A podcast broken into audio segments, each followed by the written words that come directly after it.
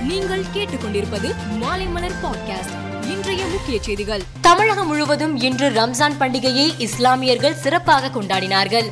அதிகாலையிலேயே எழுந்து குளித்து புத்தாடைகளை அணிந்து மகிழ்ச்சியுடன் ரம்ஜான் பண்டிகை கொண்டாட்டத்தில் ஈடுபட்டனர். சிறுவர்கள் முதல் பெரியவர்கள் வரை அனைவரும் ஒருவருக்கொருவர் வாழ்த்துக்களை தெரிவித்துக் கொண்டனர். மேலும் தமிழகம் முழுவதும் உள்ள பள்ளிவாசல்களில் இன்று இஸ்லாமியர்கள் சிறப்பு தொழுகையில் ஈடுபட்டனர். சென்னை பாரிமுனையில் உள்ள டான் பாஸ்கோ பள்ளி வளாகத்தில் நடைபெற்ற சிறப்பு தொழுகையில் ஆயிரக்கணக்கான ஆண்களும் பெண்களும் பங்கேற்றனர். தமுமுக சார்பில் இந்த தொழுகைக்கு ஏற்பாடு செய்யப்பட்டிருந்தது.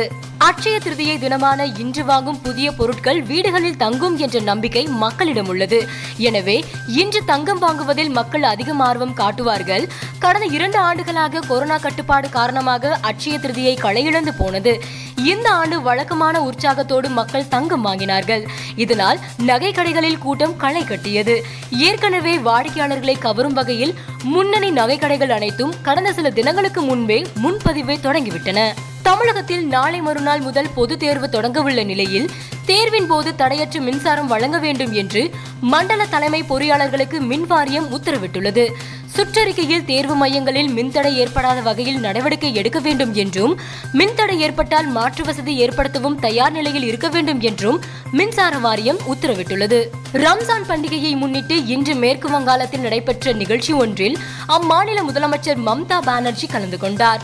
பதினான்காயிரம் இஸ்லாமியர்கள் பங்கேற்ற விழாவில் பேசிய அவர் இந்தியாவில் தற்போது உள்ள அரசியல் சூழல் சரியானதல்ல. சிலர் முன்னெடுக்கும் அரசியல் மக்களின் ஒரு சாரரை இஸ்லாமியர்களை தனித்து விடுகிறது. இது வரவேற்கத்தக்கது அல்ல. நமது நாட்டில் தற்போது பிரித்தாளும் சூழ்ச்சி நடைபெற்று வருகிறது. அதற்காக அச்சம் கொள்ள வேண்டாம். தொடர்ந்து போராடுங்கள். நானோ எனது அரசோ நீங்கள் வருந்தத்தக்க வகையில் நடந்து கொள்ளாது என்று குறிப்பிட்டிருந்தார். தலைநகர் டெல்லியில் கொரோனா நோயாளிகள் எண்ணிக்கை மீண்டும் அதிகரிக்க தொடங்கியுள்ள நிலையில் இத்தொற்று நோயாளிகளுக்கான இரண்டு ஆஸ்பத்திரிகளின் படுக்கைகள் எண்ணிக்கை அதிகரிக்கப்படுவதாக டெல்லி அரசு அறிவித்துள்ளது. அதன்படி லோக் நாயக் ஜெயபிரகாஷ் ஆஸ்பத்திரியில் கொரோனா நோயாளிகளுக்கான படுக்கைகள் இருநூற்றி ஐம்பதிலிருந்து நானூற்றி ஐம்பதாக அதிகரிக்கப்பட்டிருக்கின்றன. அங்கு தீவிர சிகிச்சை பிரிவு படுக்கைகள் நூறிலிருந்து நூற்றி எழுபத்தெட்டாக அதிகரிக்கப்பட்டுள்ளன. அதே போல குருதேக் பகதூர் ஆஸ்பத்திரியில் கொரோனா நோயாளிகளுக்கான படுக்கைகள் நூறிலிருந்து நானூறாக அதிகரிக்கப்பட்டிருக்கின்றன.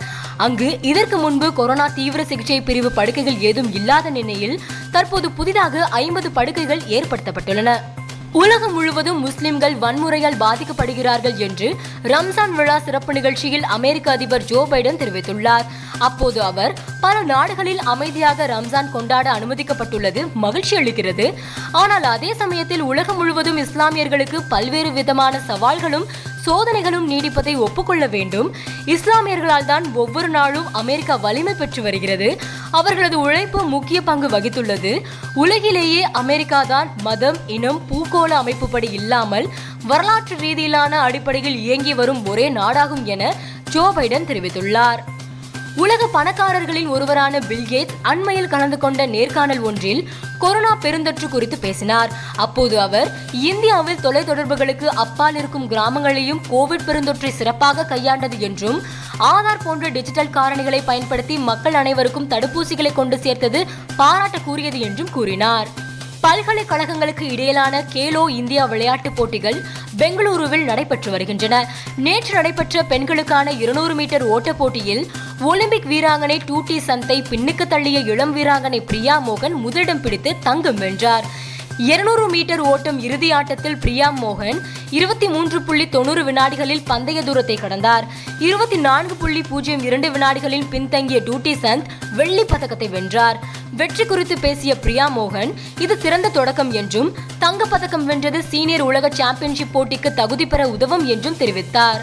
ஐபிஎல் கிரிக்கெட்டில் இன்று இரவு ஏழு முப்பது மணிக்கு நடக்கும் ஆட்டத்தில் ஹார்திக் பாண்டியா தலைமையிலான குஜராத் டைட்டன்ஸ் மயங்க் அகர்வால் தலைமையிலான பஞ்சாப் கிங்ஸ் அணிகள் மோதுகின்றன. குஜராத் அணி ஒன்பது ஆட்டத்தில் எட்டு வெற்றி பெற்றுள்ளது. பதினாறு புள்ளிகளுடன் குஜராத் முதலிடத்தில் உள்ளது. அந்த அணி தொடர்ச்சியாக ஐந்து வெற்றிகளை பெற்றது. இந்நிலையில் இன்றைய ஆட்டத்தில் வெற்றி பெற்று பிளே ஆஃப் சுற்றுக்கு முதல் அணியாக தகுதி பெறும் முனைப்பில் குஜராத் உள்ளது. குஜராத்தின் தொடர் வெற்றிக்கு பஞ்சாப் முட்டுக்கட்டை போடுமா என்பதை பொறுத்திருந்து பார்க்க வேண்டும். மேலும் செய்திகளுக்கு மாலைமலர் டாட் காமை பாருங்கள்.